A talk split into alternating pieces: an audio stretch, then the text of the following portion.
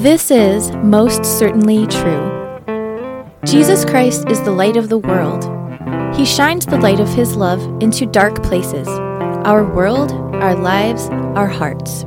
And his light chases away the darkness of sin and makes us to shine with his glory. And through his saving work, we will rise and shine to live forever in the glory of heaven. Behold the splendor of Jesus' love in this sermon recently delivered at Grace.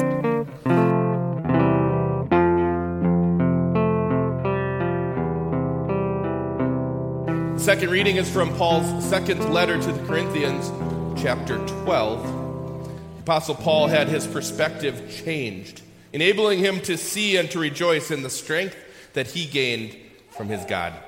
These words will serve also as the basis for today's sermon. Therefore, in order to keep me from becoming conceited, I was given a thorn in my flesh, a messenger of Satan to torment me. Three times I pleaded with the Lord to take it away from me, but he said to me, My grace is sufficient for you, for my power is made perfect in weakness. Therefore, I will boast all the more gladly about my weaknesses, so that Christ's power may rest on me. That is why, for Christ's sake, I delight in weaknesses, in insults, in hardships, in persecutions in difficulties. For when I am weak, then I am strong.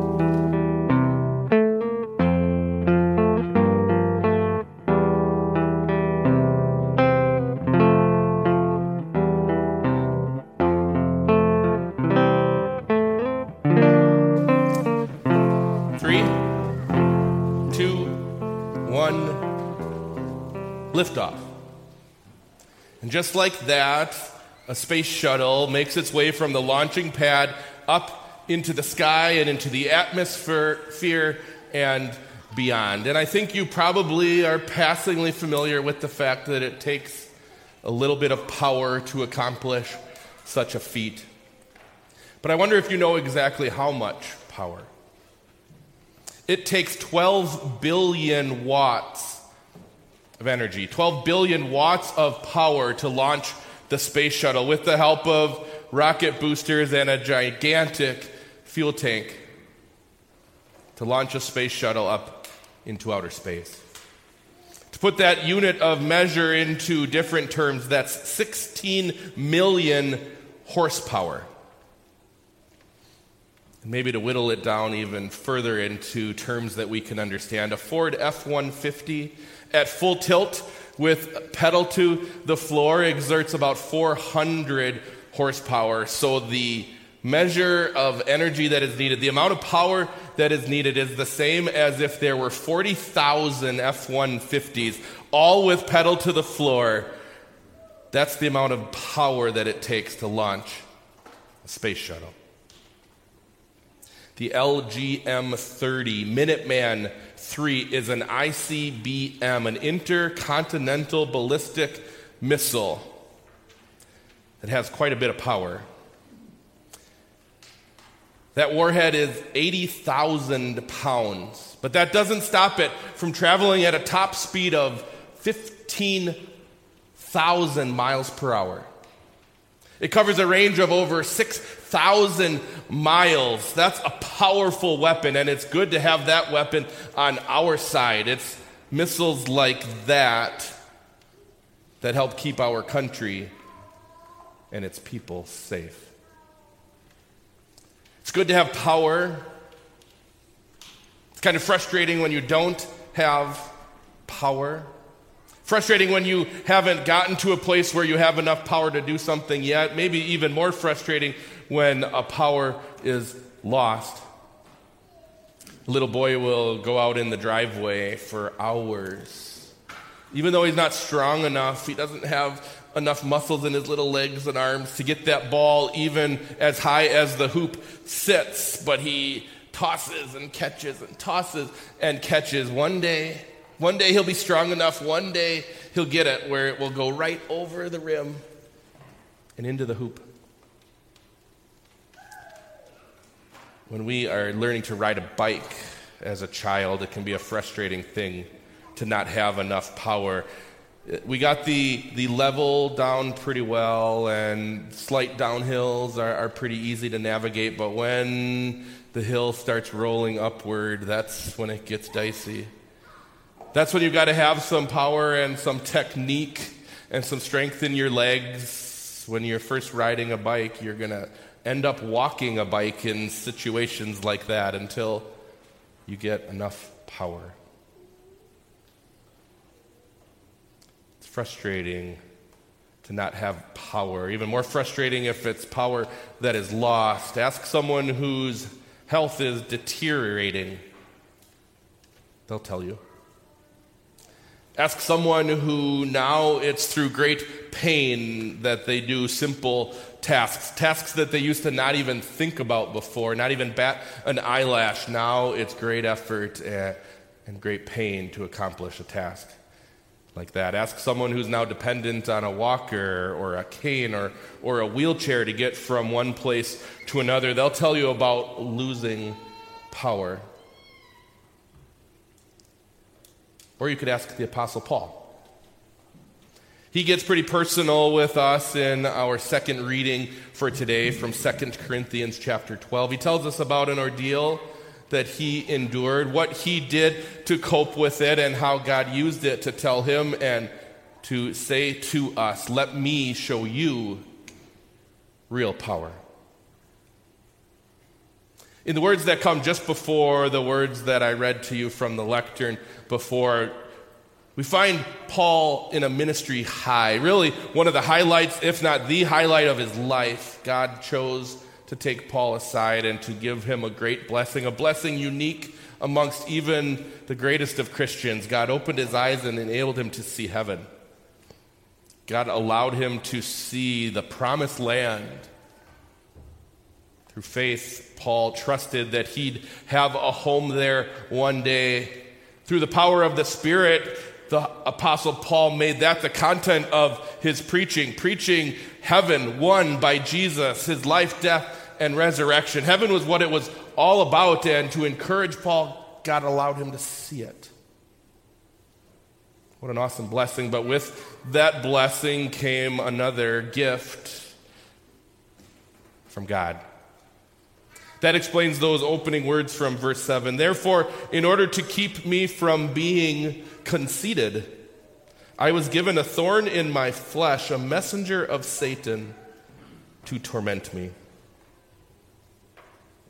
I trust that no one in this room needs the reminder that tomorrow is Valentine's Day.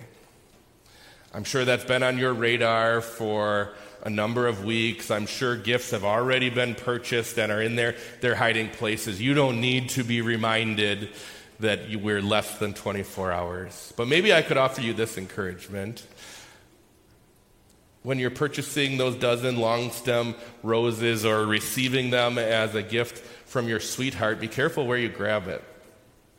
You can't just randomly hold out your hand and grab a rose stem. If you do, you'll regret it because there's even a song about it. Every rose has its thorn.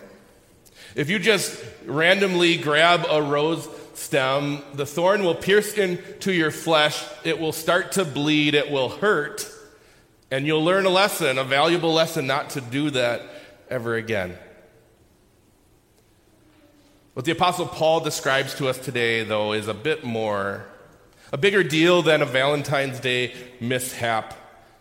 The word that Paul uses that you see as thorn is actually a word that it means stake or a dagger, a, pointed, sharp weapon.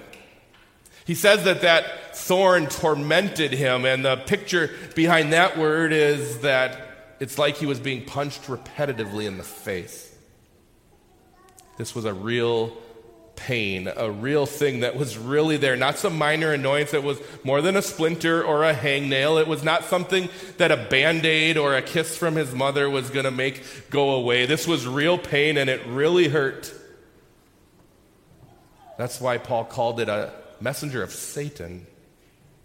He felt like this was something that Satan had sent his way to try to stymie his gospel ministry, to try to silence him as he preached the gospel of Jesus. He felt like this problem was the problem from hell, and given the choice, would have been glad to send it back there. And he thought for sure that God would agree. And that's why he prayed that it be taken away. He prayed, and he prayed, and he prayed. Three times I pleaded with the Lord to take it away from me, but he said, My grace is sufficient for you, for my power is made perfect in weakness. Paul thought that the thorn was making him weak. But God said to him, Let me show you real power. We don't know for sure what Paul's thorn actually was. And I think the Spirit inspired it to be that way on purpose. Had we been given the precise medical diagnosis of, of what that ailment was, if we were told whether it was physical or emotional or psychological that, that Paul was struggling with, then maybe it would be a little bit harder to relate. If we knew exactly what it was, there might be a small segment of people who are struggling with that same thing, but the larger Christian church might gloss over this and not gain from it. And so the Spirit just keeps it vague so that it can apply to us all. What are your thorns? What are the ailments of body and of mind that are piercing you? What are the things that keep you up in the night? The things that maybe even you've prayed that God take away from you? They're there. We all have them. Those problems that, that pierce us day and night. Those struggles that are so painful that we are just convinced are holding us back and making us weak. Those things that we even have prayed that God would take away, maybe three times, maybe more. Yet when God chooses not to take it away, we still can hear the words that he speaks to Paul and to us. We can hear him as he says, Let me show you real power. My grace is sufficient for you. For the times that we find the worst in others or in ourselves, we have God's grace to cover our sinfulness for the times that we are the thorns in someone else's side because of our selfishness and our pride. God's grace is enough. For the times that we fail to live our lives according to God's guidance and even downright reject His plan for us, even then, we have undeserved love. Even then, we have God's grace and we have it in fullest measure. God's grace is sufficient for us because Jesus paid a sufficient price. He paid the full price of our debt, yours and mine, and the sins of the whole world. God's grace is sufficient for us because Jesus paid for every sin.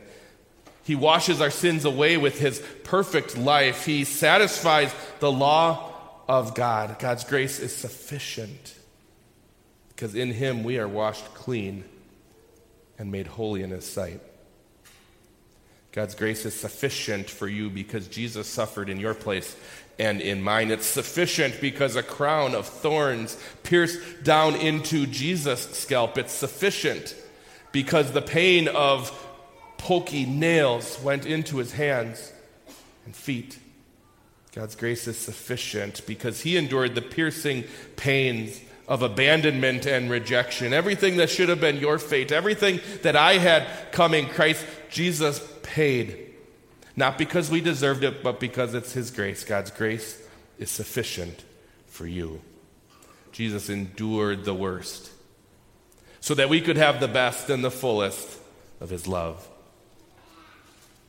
But the show of power had only just begun. Jesus lay there lifeless in a borrowed tomb, and God said, Let me show you real power. And He raised Jesus up from the dead. He raised him up triumphant in victory victory over sin and death, victory that He's willing and eager to share, victory that is now ours. Our enemies defeated, a promise of our own resurrections and life everlasting in heaven is ours. Christ Jesus did those things for the world, and then we come onto the scene. We are born blind to his mercy and ignorant of his love, and God says, Let me show you real power. And he shows us Jesus. Unable to come to him, unable to believe in him on our own, God says, Let me show you real power. And he throws open the door of our hearts and He dwells within us powerfully with His Spirit. He makes our bodies temples of His Holy Spirit. If you'd like to see real power, look at your baptism. Look at what God does with a weak bowl of water. Look at what happens when He connects weak water with powerful gospel promises. Faith is created, a family grows, hope is granted confidence restored. Heaven's doors are thrown open. That's real power. And when the challenges of life get to be a lot to bear, when we're feeling pretty weak, hear God say, Let me show you real power. Listen to the words of power and love that our Savior speaks over weak bread and simple wine. When he says, This is my body this is my blood given and shed for you for the forgiveness of sins. Heaven is yours, my friends, because God shows real power. There are plenty of crosses that we must bear, trials that we must face. Life is hard and it hurts. And at times we might feel like giving up, but my friends, don't lose heart. God's grace is sufficient for you. When you feel insignificant, small, and weak, open your ears to God's powerful words of promise. Hear the words that He speaks to you. Your sins are forgiven. Your life is restored. Hope is now yours. Your future is bright because you have a place in the mansions of heaven Open your eyes as God takes you to a mirror and says, Let me show you real power. My grace is sufficient for you, for my power is made perfect in weakness. In our weaknesses, God's might shines brighter. In our frailties, His strength reigns. When we are weak, God shows us His power and his love. He uses us just how we are and just with the gifts that he's given. And then he fills in the gaps. We tend to dwell on the things that we don't have. Our sinful natures filled with jealousy over someone else's gifts, over a lack of self confidence, but Christ Jesus has made us to be just who we are and put us just where we are for His good purpose. He knows exactly what we need, He knows how best to bless us. He sets us up, and then through us, He shines. Through you, He shines, and His name is glorified. Through us, God's will is done. He sets us free to live for Him and then walks with us every step of the way so that we can bring Him glory and honor with our lives. We don't need to be discontented. We don't need to dwell on what we don't have, but rather we can rejoice in what we have. That's what the Apostle Paul does, and, and we can do it too. Let's join him in boasting about exactly who God has made us to be. Therefore, I will boast all the more gladly about my weaknesses, so that Christ's power may rest on me. That is why, for Christ's sake, I delight in weakness in insults, in hardships, in persecutions, in difficulties. For when I am weak, then I am strong. What good does it do us to see in ourselves something that God does not see?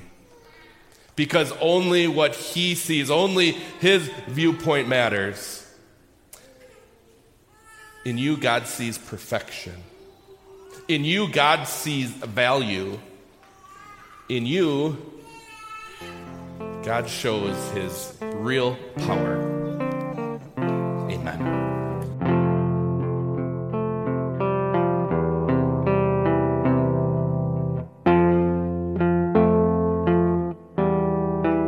Thanks for listening. To learn more about God's grace, or to support the work that we do to proclaim the love of Jesus in Milwaukee and around the world, visit www.gracedowntown.org. This grace is for you.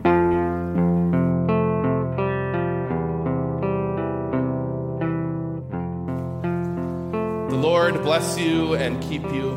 The Lord make his face shine on you and be gracious to you. The Lord look on you with favor and give you peace.